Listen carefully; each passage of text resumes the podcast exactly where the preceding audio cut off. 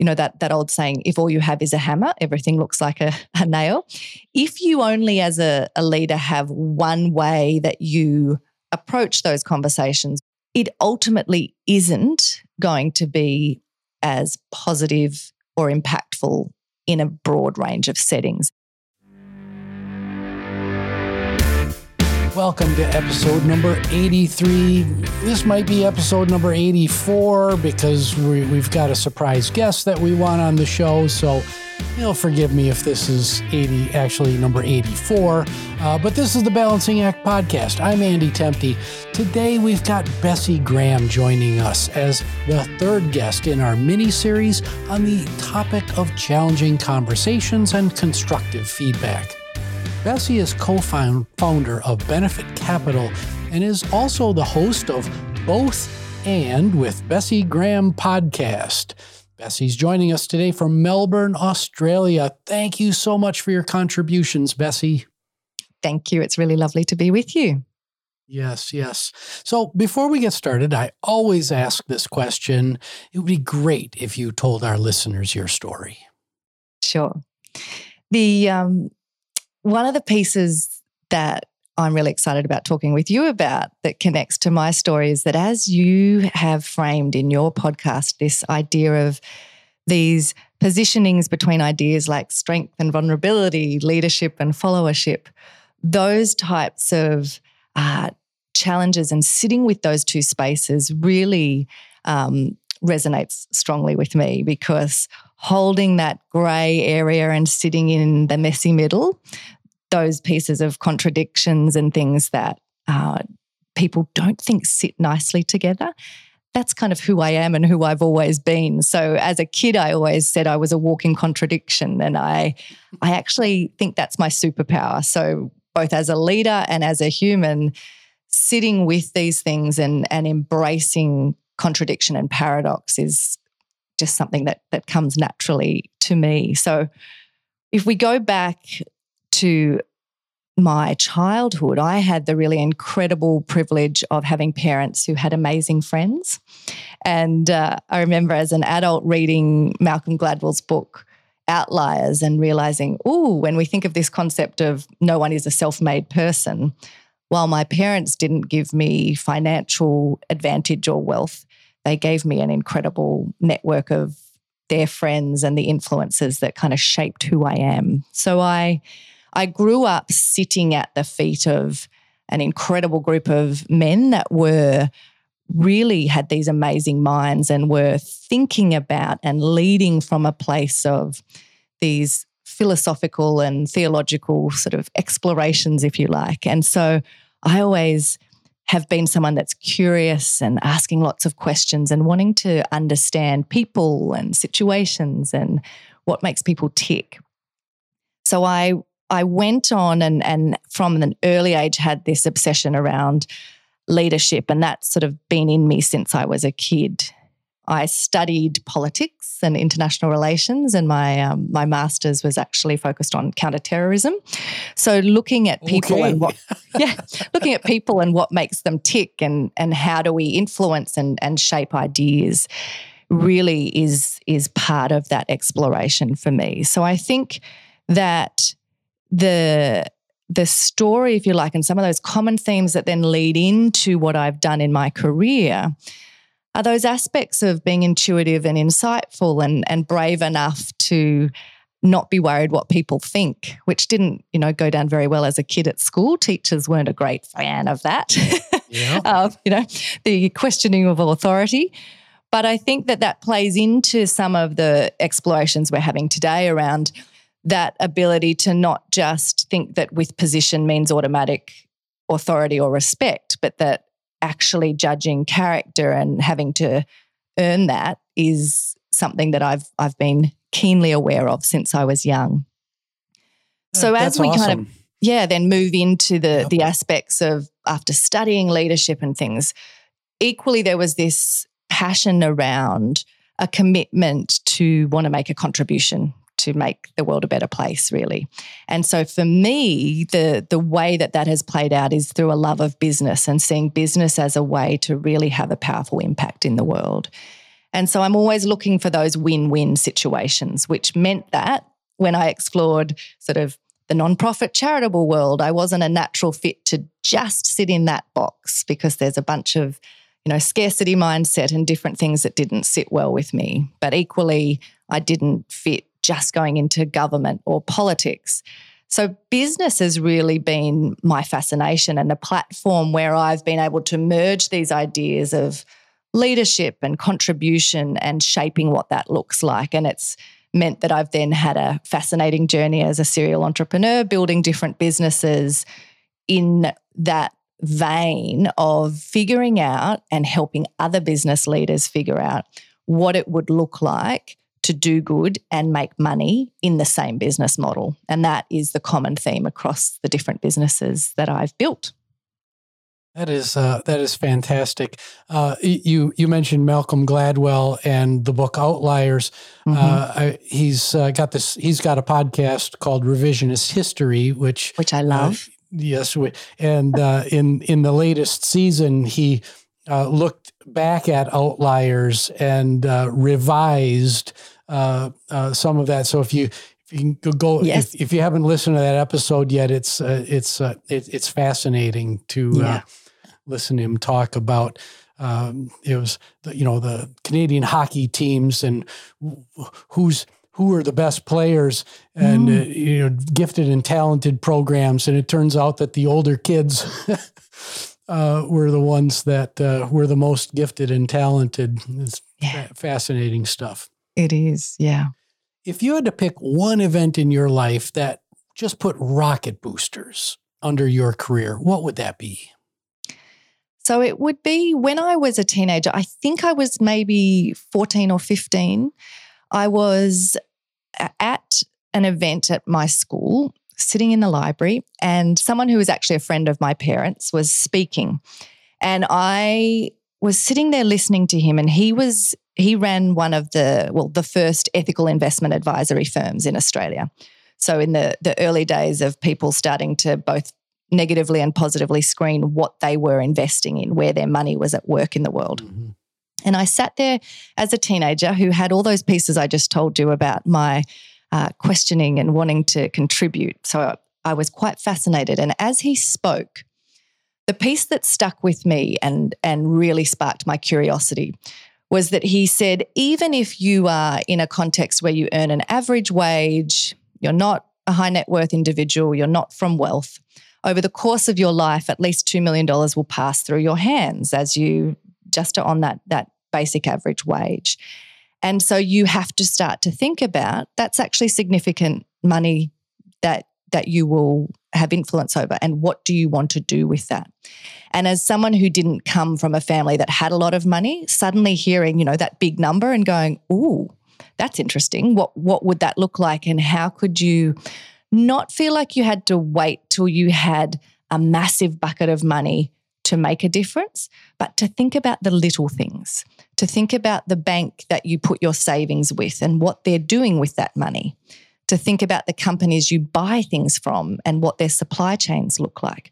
So it would be that conversation and listening to him and hearing these examples that started to show me that this idea of not having to choose one, that I didn't have to go into a career and and think that there was one choice, but to start to go, okay, whether I end up incredibly wealthy or I don't, I want to be intentional about what I am part of creating in the world through that that money that's coming through my hands. So so Trevor Thomas and that conversation in the library at school would be that moment for me.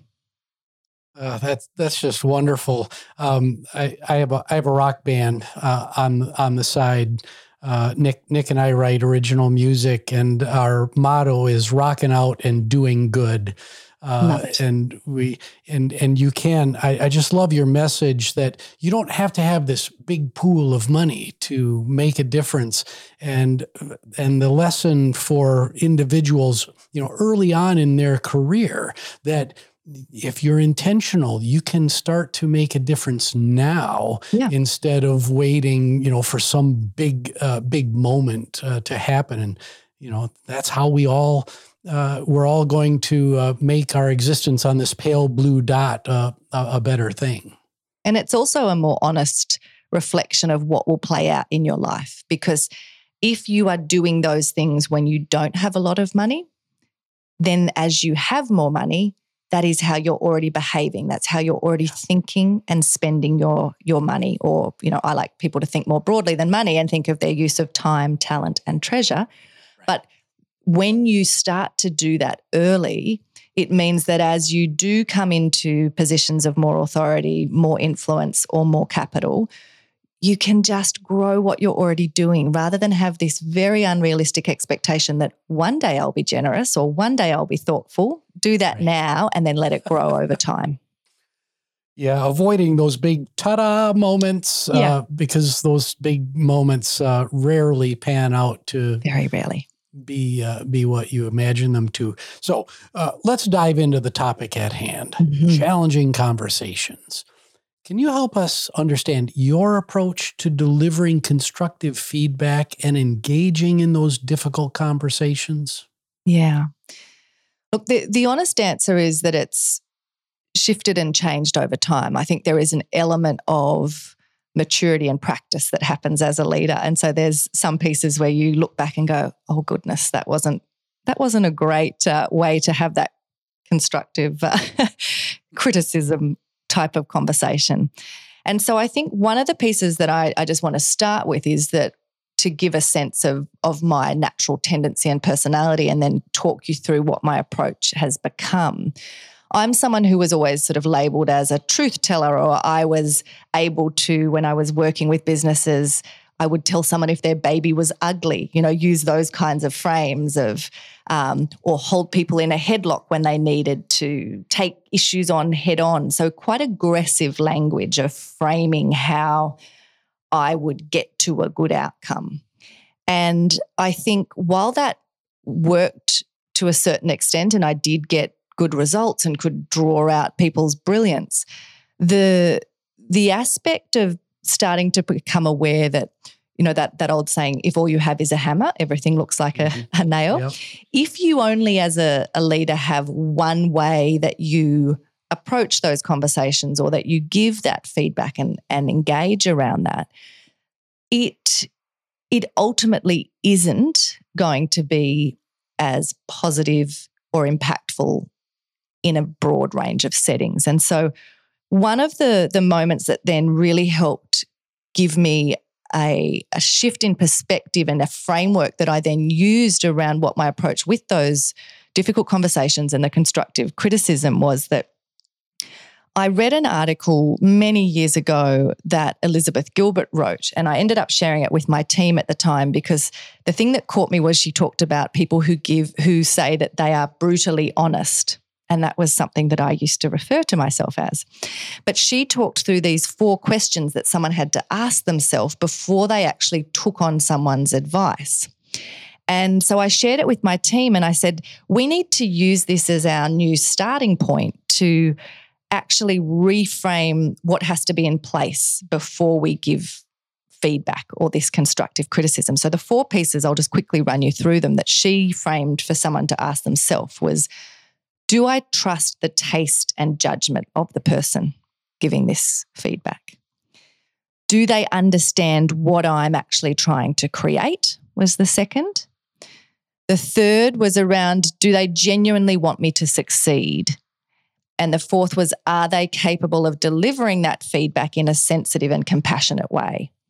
And when I read those, I went, ah, if I reframe that and I actually come at these conversations and giving this constructive criticism from a place that says, I haven't earned the right to do that unless I've set those conditions and the other person feels that way. So it's not about me projecting what I think is needed, but it's about creating those conditions where the person actually has come to a place where they do trust my taste and judgment, where they actually feel deeply seen and, and that I have understood what they are trying to achieve.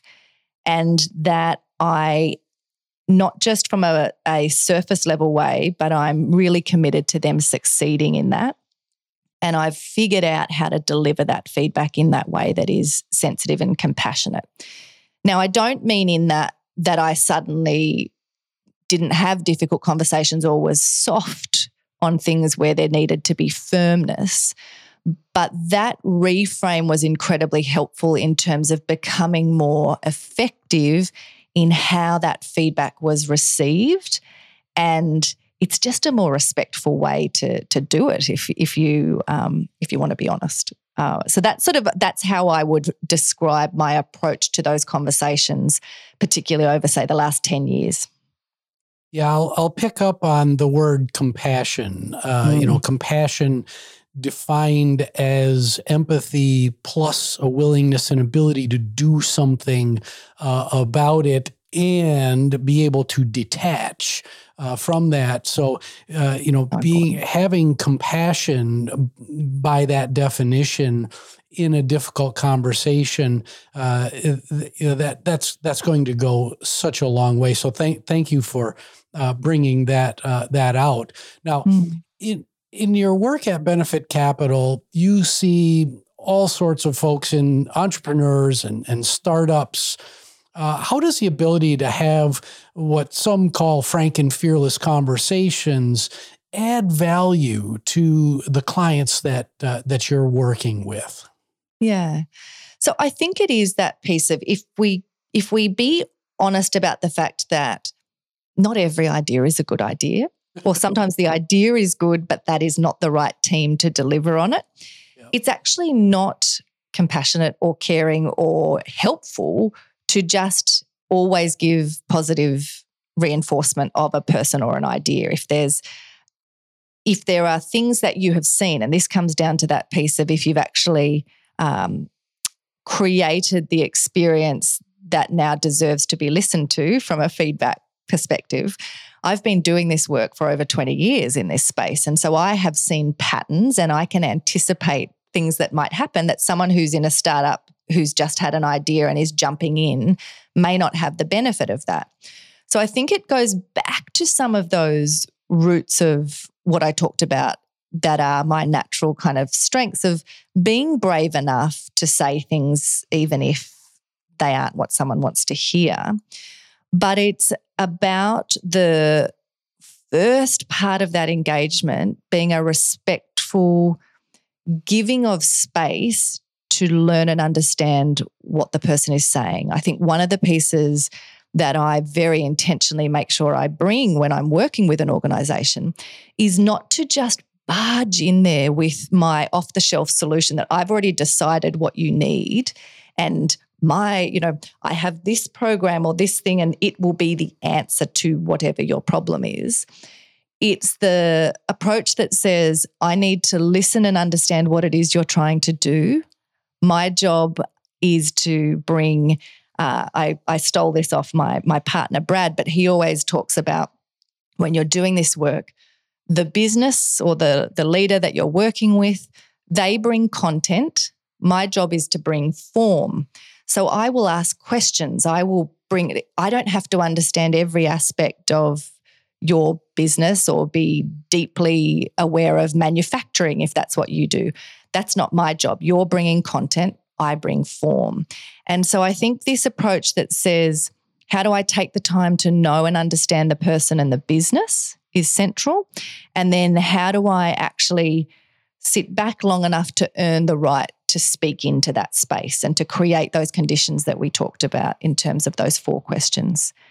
I think the other piece, I'm not sure if you're um, a fan of uh, BJ Fogg's work around tiny habits, but I loved in his framework when he talks about for action to actually occur and behavior to change, we need to understand the dance that's going on between fear and hope Mm-hmm. And I think that that piece is really strong that it doesn't actually matter um, if you just come in with something that you as an outsider see as a great solution to someone's problem. You have to understand and work with them so that their hope is strong enough that it outweighs the fear, or else they right. won't actually change and the behavior won't stick. Uh, that's a that is a wonderful balancing act. Oh yeah. Uh, Be- Bessi, we're, we're going to take a short break for a commercial and uh, we'll be right back. Thanks for listening to the Balancing Act podcast. I'm Andrew Temte. In my book, Balancing Act Teach, Coach, Mentor, Inspire, I explore the characteristics required of leaders who must find balance between strength and vulnerability, confidence and selflessness, passion and measure, and leadership and followership. Balancing Act is available today at Amazon.com. And we're back with Bessi Graham talking about challenging conversations in the workplace. Uh, Bessi, let's run a quick thought experiment. Suppose you have an early career manager right in front of you right now who struggles to have effective, challenging conversations with their colleagues. What do you tell them? I would absolutely start consistently with helping them to start to take a strengths based approach. And when I say that, I mean related to them as a leader or a manager having these conversations, but equally to those people that they are managing or leading, depending on their, their role. And what I mean by that is that when we think of or come into these conversations, and I've talked about that need to make sure we actually have listened and we understand the person when you have some kind of tool or framework, particularly in the early days of your career, it gives you this little bit of confidence that, like, I'm not just making this up. There's some thought or structure or research behind what I'm doing that is informing how I have this conversation.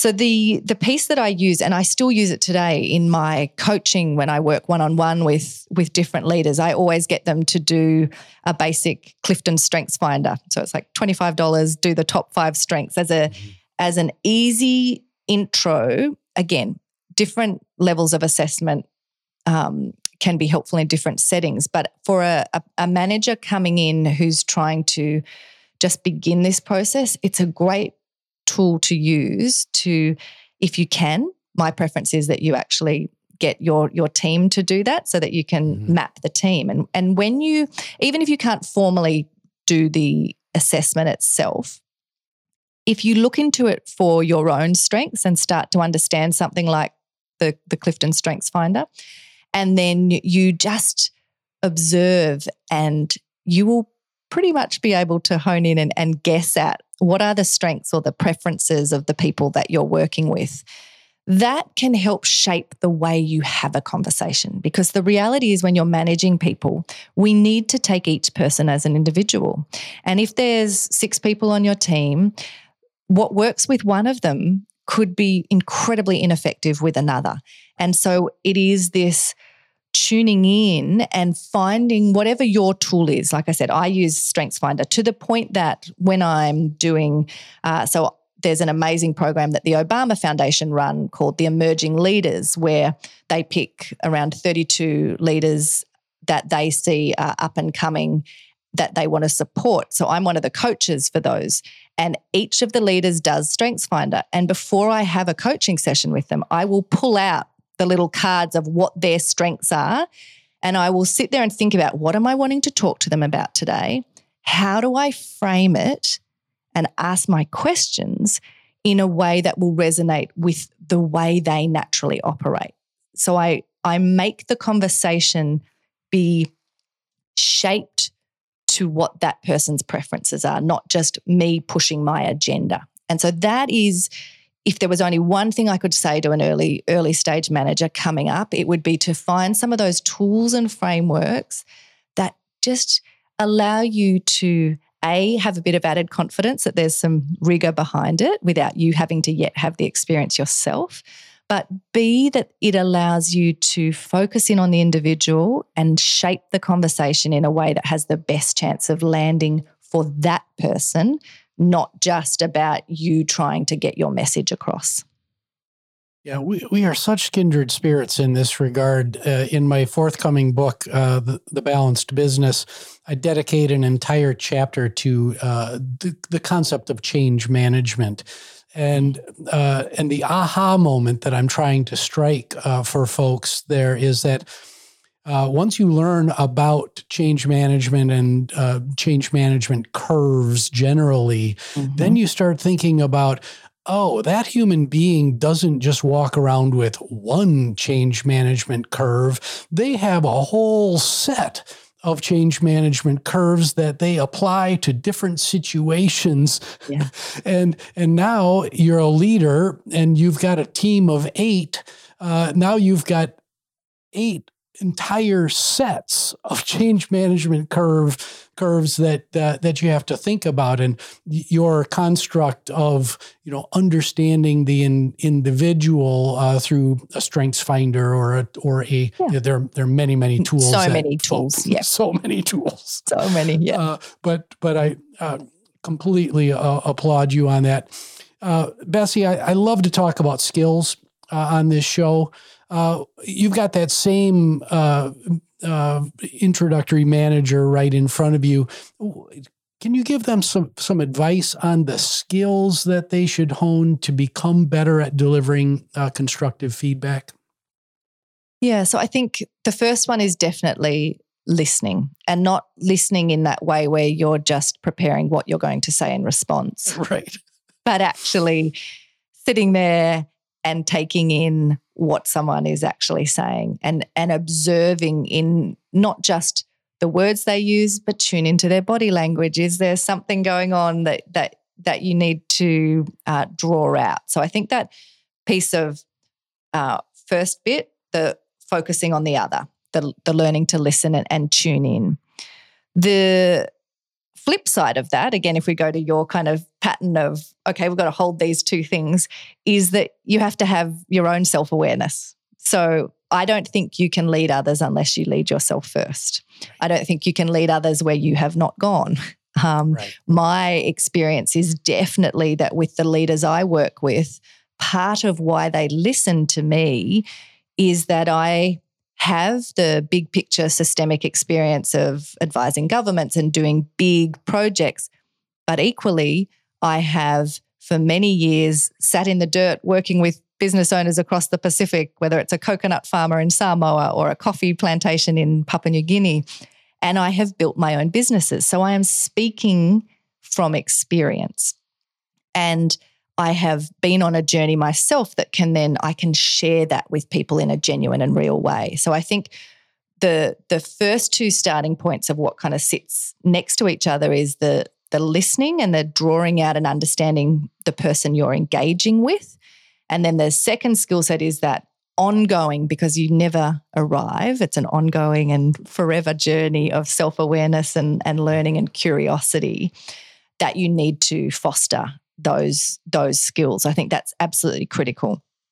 I think another piece that's incredibly important is the skill of scenario planning. So I think when you are managing or leading, part of your job is that ability to jump forward, to anticipate, to predict, to think and be multiple steps ahead of where you are, and usually multiple steps ahead of where everyone else is actually thinking and operating.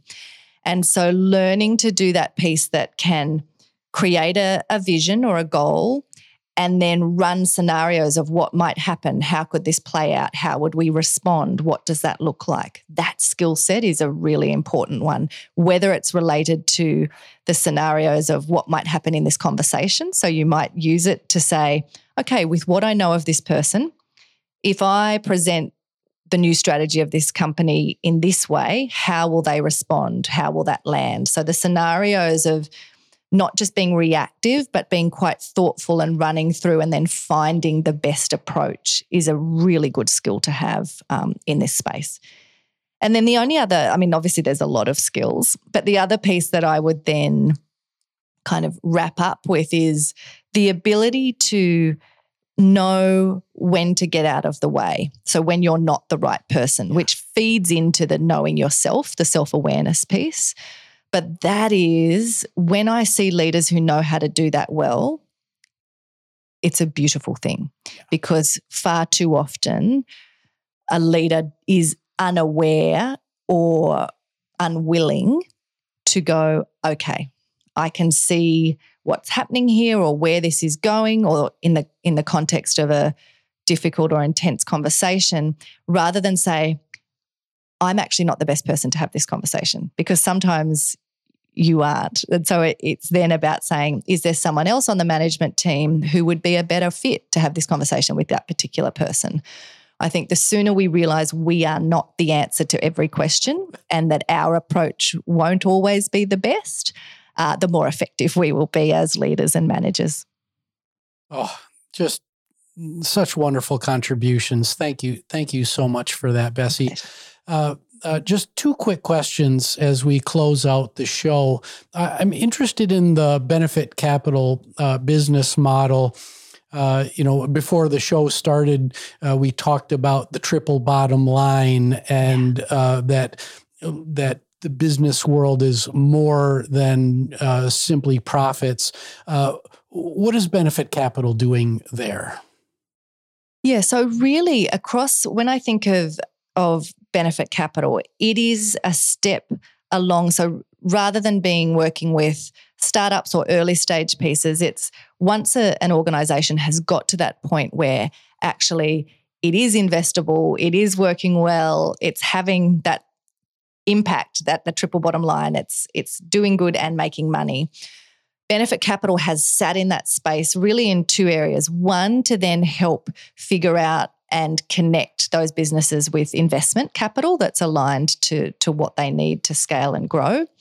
And the other, which is where I'm most passionate, is around that creation of the environments where those businesses could flourish. So the work with governments, the work to actually say, how do we bring together the investors, the government funding, the businesses, the capacity building needed, and create those conditions so businesses can flourish. So the the business itself is still in that space I spoke about of helping people do good and make money, but there's the stepping up into more of that systemic space of creating an environment where that that can actually work well for people. That's wonderful. The world needs uh, so much more of that. So thank you for doing that work. Uh, I, I, we also talked before the show about your podcast, uh, both and. Uh, yes. And uh, during the show, you alluded to a book. Um, uh, what what's go, what's going on there? Tell us just a little bit about both and where we can yeah. find you, and sure. what's your book about? So the the focus for me moving forward for really the, the rest of my career in this next chapter of my life comes right back to that leadership space. So the passion of, of business is there, but it's about working with business leaders to help them really stop seeing the doing good pieces external to the business. I think there is so much happening in the world and business is driving a whole bunch of our economy, the impacts that it's having on people across the board. And I want to come right back into while from a benefit capital perspective or the difference incubator which I founded before before that we worked on the business model and helping you figure out the business itself. What I have learned is that if the leaders of those organizations haven't done their own personal work it doesn't matter how great the business model is that I design with you you will end up getting in the way and blowing it up in some some way or or form. That's I've seen that happen far too many times. So the podcast and the book, really my desire is to change the way businesses are run. It's about helping business leaders think differently and shift into realizing they can do good now, not by having to make a donation. That's a great thing. I'm, I'm not saying people shouldn't be generous to external charities or, or causes. But to bring that thinking right back inside the business and to identify what are the decisions you have control over? Where are you already spending money? It takes you right back to me sitting in the library as a teenager listening to these ideas and going, what could I help business leaders start to realize they could change now? And that if their business only ever broke even, if they never were massively profitable or sold the business and set up a foundation. Even if all the business does is break even, have you made the world a better place by the decisions you're making and how you run that business, how you treat your staff, what you do with your supply chain decisions? And so that is the focus of the book and the podcast. It's the mindset shift and it's helping people start to realize their business can be this incredibly powerful platform that can allow them to achieve the freedom and, and fulfillment they desire. Because if we use our business only for profit maximization, you might get financial freedom. But I have seen far too many people where then they realize this doesn't actually have any meaning or purpose to it. I don't feel that there is a satisfaction in what I'm doing. Money itself is not enough. So that is the focus of all of my work going forward with business leaders. Can really sap the soul if the focus is solely on profits because the sacrifices that you have mm-hmm. to make as a leader uh, to do yeah. that. I, I, can directly attest uh, to this. Uh, those those sacrifices can really uh, really pull pull you down. So, yeah. Bessi, I, I wish we had another couple of hours to, to chat. It's been lovely, lovely to meet you. Uh, as I mentioned before the show, I have a soft spot in my heart for all things Australia because my friends uh, uh, at uh, my my former colleagues at Kaplan uh, just did great work, and uh, I I, I, w- I wish you all the best in your endeavors. My name is Andy Temte. This is the Balancing Act podcast. You can find us on all the major podcast services, as well as YouTube. Uh, please like, subscribe, rate, and share, especially this episode. It's it's so impactful. Thank you, Bessi. Thank you so much.